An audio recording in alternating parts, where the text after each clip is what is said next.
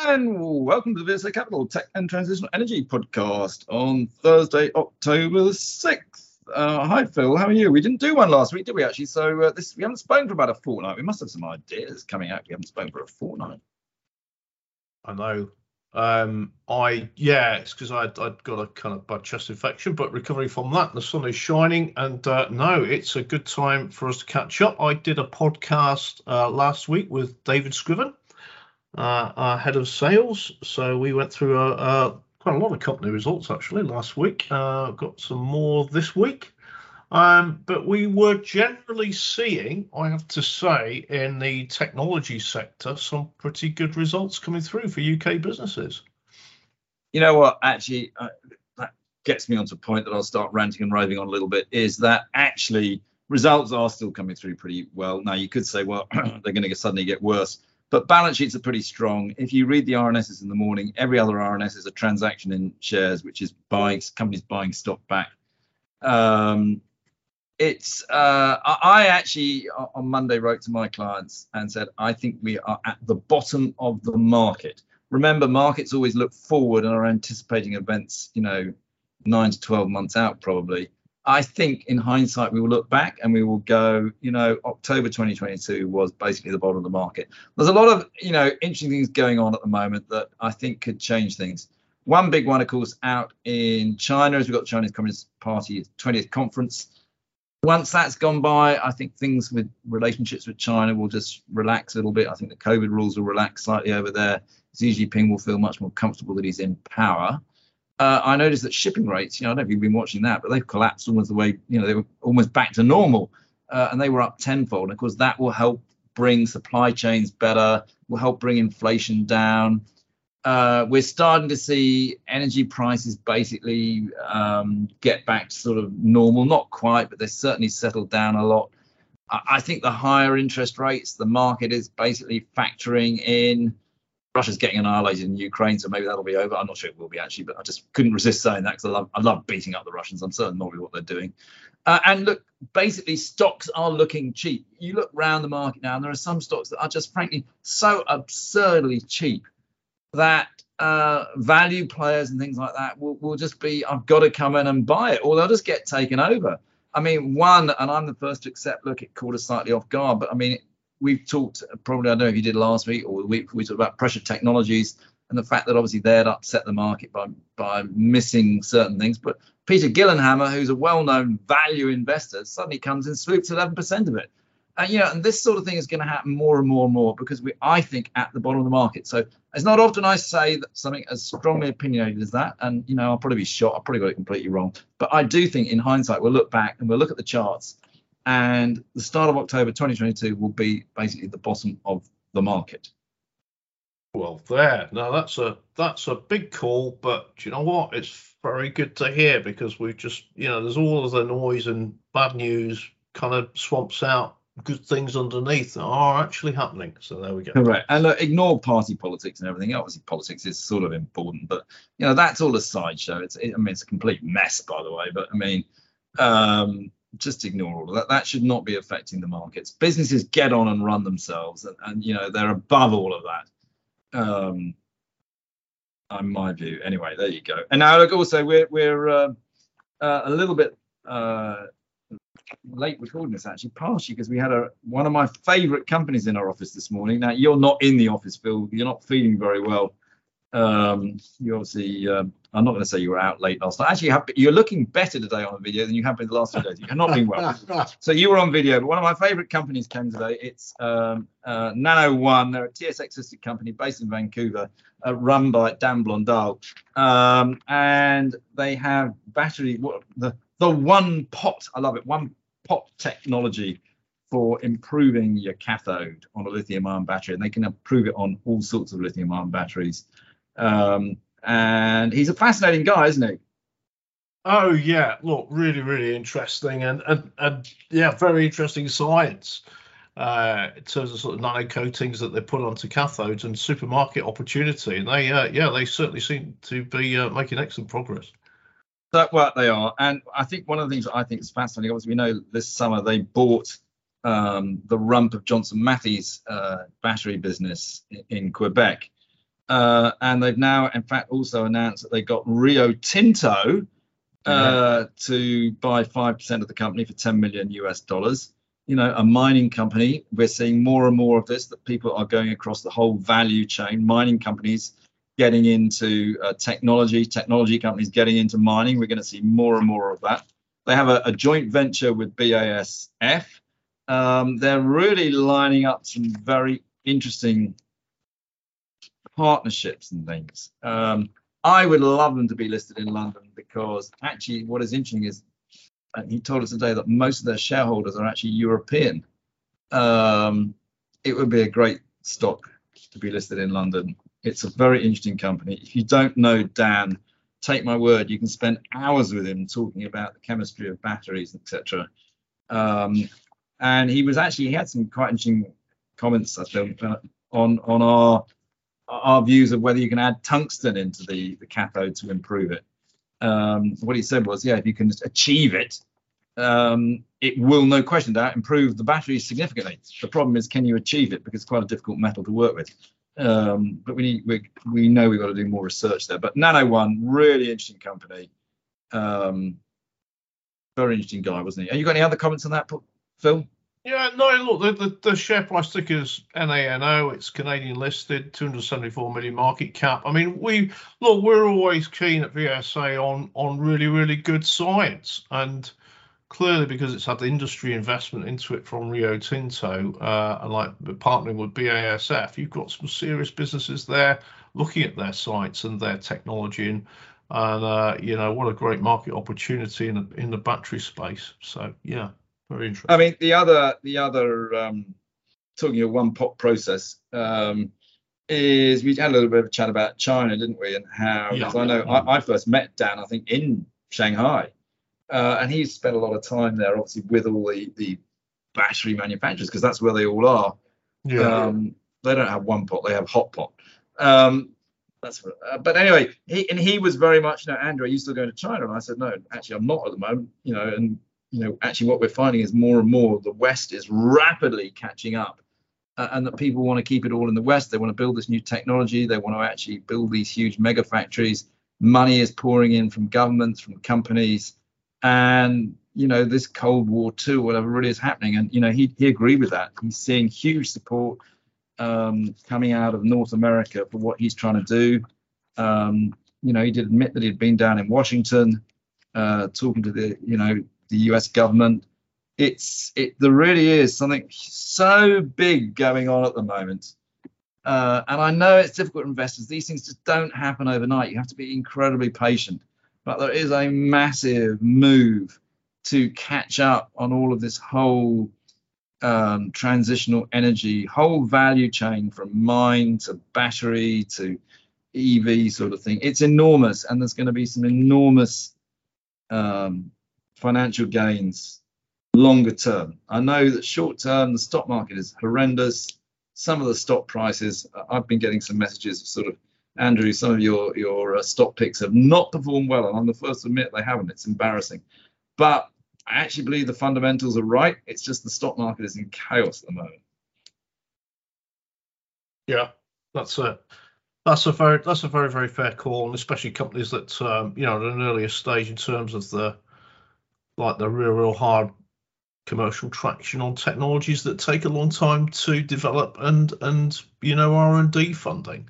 Uh, and when you've got a you know a very fragile stock market, there's a there's a lack of kind of patience for that. But uh, as you say, investors are definitely looking ahead and looking at opportunities and things that have got significantly undervalued in the current environment. And again, what I would say is from experience, when you have markets like this and it all looks doom and gloom and stock prices are collapsing, and you just think there's a buyer's strike and how much lower can this price go? Watch out for a black swan event. Watch out for somebody just suddenly coming in and going, you know what? I'm coming in. And suddenly you get caught out. Um, so, you know, before you totally panic or cut your losses terribly, um, watch out for that black swan event. There we go. Right. Any more macro you want to talk about? Or is that enough macro? No, I think, and we were covering this last week as well. Um, No, but I, look, I'm with you. It's the end of the day. It's kind of let's look at what companies themselves are experiencing and what they're saying and what they're doing in terms of planning for for, for the future. Um, and and the you know the situation is is very unusual compared with the last market downturn post Lehman. So things could, I think, things could change more quickly maybe than people do anticipate. Yep. Okay. Uh, do you want to head to results and that sort of thing? Yeah, yeah. Look, absolutely. Let's let's get into the current environment, share pricing and valuations. Um, GB Group, GBG. Uh, yes, yes, yes, yes. And one my mother owns, and she wasn't very happy with me. ah, dear, oh dear. Well, it's uh, we'll get on to maybe why. Um, so this is software for digital identity, address verification, fraud prevention. Um, their software is used by a multitude of organizations globally to assess um, people's identity. So if you're ordering on e-commerce websites, it's verifying you are who you are, or applying to government for driving licenses or whatever. It's it's all about verification. Um, GBG uh, was I think where are we? Yeah, um, announced 6th of September. Considering a, there was a company called GTCR was considering a possible cash offer for GBG. Um, and the company GBG said it was in early discussions. However, uh, this week it has stated that uh, um, it's received a statement. GTCR said they are no longer evaluating a possible offer for GBG. So there we go. So the share price had a um, kick right up uh, reached 644p, I think, and is now 493p. You'd have so, done a Duke of York, couldn't it? Marched them up to the top of the hill and now it's marched all the way back down again. It, yeah, has indeed. But uh, as is often the way with these things, um, it has been approached. That all got out into the public, and maybe um, other parties will come along. We will see. Yeah, well, um, let's hope for my mother's sake. yes. Right. All right. Next one. Next one, Phil. Come on. Yeah, We're rattling yeah. on today because I'm a bit busy. Yeah. All right then. I'll keep it short. Uh, Gresham Technologies, ticker is GHT, 106 million market cap. Uh, they had a trading update. They provide um, software into the financial services industry um, in terms of uh, particularly payments and for cash management, for reconciliations. Uh, they just said they had a strong quarter um, and they had uh, won a strategic new name for their Clareti uh, software. Um, and they said that uh, this is one of Europe's largest privately held banking financial services firms signing a contract. Um, just going on through that, I think they've said, yep, that they are expecting revenue and earnings to be ahead of market expectations. So that is all very good news. We also had from Eckoh Technologies, ECK the ticker, 127 million market cap. Um, their software is all about uh, its customer engagement, and you know this if you are ordering stuff off the web or interfacing with like government organizations, any big organizations, you're on the phone, there's things like chatbots, they have speech recognition technology, they have software that supports home working agencies, you know, interfacing with you as a customer, all to do with customer interface, to automate it, to make it quicker, to make it higher quality. Uh, and Eckoh has said that uh, this was a half year order update ahead of a capital markets day, and um, they were saying that order levels are expected to be over 17 million pounds, more than 50% higher than the previous year. So uh, in line with the group's uh, expectations. So that yeah, was, uh, the, mar- the, market like that. It's taken it quite well. Uh, this is another one that's gone whizzing up and whizzing down over a sort of three-year period. Another one my mother owns. Well, excellent. Uh, Netcall uh, we are looking at a similar kind of field here. Uh, 103 million market cap. NETC is the ticker. Uh, they have software, and again, th- this is all about customer engagement solutions, making, you know, better quality of response, faster responses. Um, and they have said that uh, this was uh, full year results. Uh, their revenue was up by 12%. Uh, it's 30.5 million pounds. Their adjusted EBITDA was up by 20%, so good drop through there to 6.4 million. Um, and they close the period with cash up 20%, which we focus on very much at the moment, to 17.6 million. So good set of uh, good set of results there for uh, Netcall, and they were saying that they're seeing that they're seeing you know their customers are just deploying more automation technologies to improve their level of customer response, and they offer a thing called low code platforms, which means you can add more functionality in as a customer without having to do lots of software uh, yourself. And you know they've got things like robot robotic process automation. So yeah, good set of numbers. Um, obviously making great progress with their tech and um, they have said that they good positive outlook. There you go. Well, we're all it's all pretty positive. Um, so another stock that has reacted well today because uh, it's up 11%. Uh, AMTE Power, which you talked about a little bit, announced a joint venture, didn't they? Did you see that one? Yes, I did. Yeah. You want to so, talk about that one? uh, well, well, thank you very much, Andrew. Uh, I'll go the detail. But this is uh, from recollection that they have secured uh, forward capacity with the uh, UK Battery Centre for potential manufacture.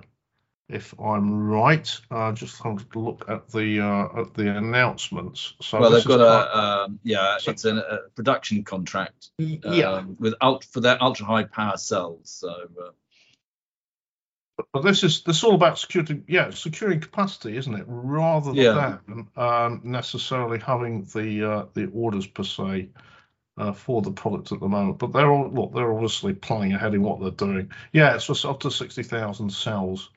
Um, yeah, the only problem is, as we know, this this whole battery game just requires so much cash. We would like to go and visit AMTE. We say it regularly. If somebody picks up on this, please somehow try and organise it. We just want to learn more about it. Um, yeah. But they do need a lot of money. Now, talking of which, it would be wrong if I didn't mention probably, uh, just rather quietly, Invinity Energy Systems, share price is collapsing. Uh, a lot of people are saying to me, Andrew, is this all going wrong? It, look, all I can say is, look, it's not all going wrong. Uh, you just have to take my word for it. Um, take my word, we, we're on a, we are the broker of the company. If there was a roadshow to do a fundraising or something, we'd know about it. And I'm contending here and now, I ain't planning anything like that uh, and I've got nothing in my calendar at the moment to plan anything like that. So no, no institutions being called. I know everybody's worried. They've actually still got quite a lot of cash. Um, the Siemens Gamesa project, as far as I'm aware, is still going well. Uh, we do watch the uh, California Energy Commission um, business agenda and website. Uh, it's public information. Somebody is about to be awarded a very large vanadium flow battery contract, as well as also a zinc uh, hybrid uh, contract. Uh, it's out there on the California Energy Commission page. So I'm not telling you anything that you shouldn't know. Um, you can draw your own conclusions. So sometimes when it looks horrific, actually uh, something happens and it all turns around. Who knows? I'm not going to say anything I shouldn't say because obviously we are close to the company. Um, but I think the share price has become absolutely ludicrous. Um, and I can say that I am not running around trying to raise the money at the moment, and I'm not expecting to short term from institutions. There we are. I think you made that pretty clear, Andrew. Yep. Okay. Did you um just gonna say on sort of tech sector? Did you see RS Group this morning? I did, yeah. This is a this is an interesting. This was called Electrocomponents. Now, they supply thousands of different types of electronic components. Oh, used across used across the whole the whole um yeah the whole space. So consumer electronics automotive electronics aerospace defense you name it. So that huge distributor. Uh ticker is rs1r 4.8 billion market cap. And they had a trading update for their first half finishing end of september I'll tell you what caught my eye about this is like they also it's not just components, but they do single board um, computer solutions as well. Is that like we've seen in the consumer electronics market, computer, you know, particularly the computer side of things, kind of laptops and stuff, and you know, companies, uh, chip companies that supply those areas, consumer electronics in particular, saying that things have been getting a lot tougher. Um, and if you look at RS, I mean, they say across the piece it's a good set of numbers, I think. Yeah, there was a small sort of upgrade to expectations, wasn't there? Yeah, yeah, but they, uh, yeah, absolutely. But they were saying in like uh, their second quarter to September, their sales, group sales, were up by 15%. This is like for like revenue growth as well.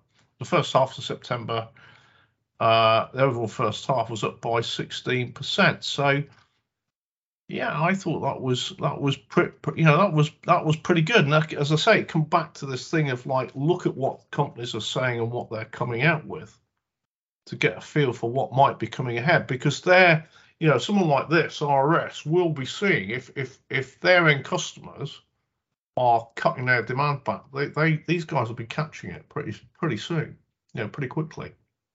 That was interesting as I say Phil the world out there is maybe not quite as bad as people think it is there we are. Okay, but in the meantime, uh, just on the subject of uh, place, there have been a number of share placings going ahead as well. Um, I just saw one from Bidstack Group, uh, tickers BIDS, uh, 26.5 million market cap, and they are launching. Uh, they do in-game advertising, video game monetization platform. Okay, yep. So if you play video games, you'll probably know about this kind of tech. Uh, they're looking to raise 10 million pounds. Um, I also saw that uh, Science in Sport, this is performance nutrition, company they're raising, they're looking to raise five million pounds. So there's a, a, bit of activity going on there in terms of money raises. Well, actually, the big money raise, uh, which is just sort of coming out, and so I haven't got completely to the bottom of it, but out, it's out in the states, isn't it? Where Form Energy is, is raised, I believe, 450 million US yes. dollars. Yeah. Uh, from people including uh, ArcelorMittal. Um, and they obviously make a, a long duration energy storage. But they, as they, the headline I was reading, a hundred hour, hundred hour on air rust battery.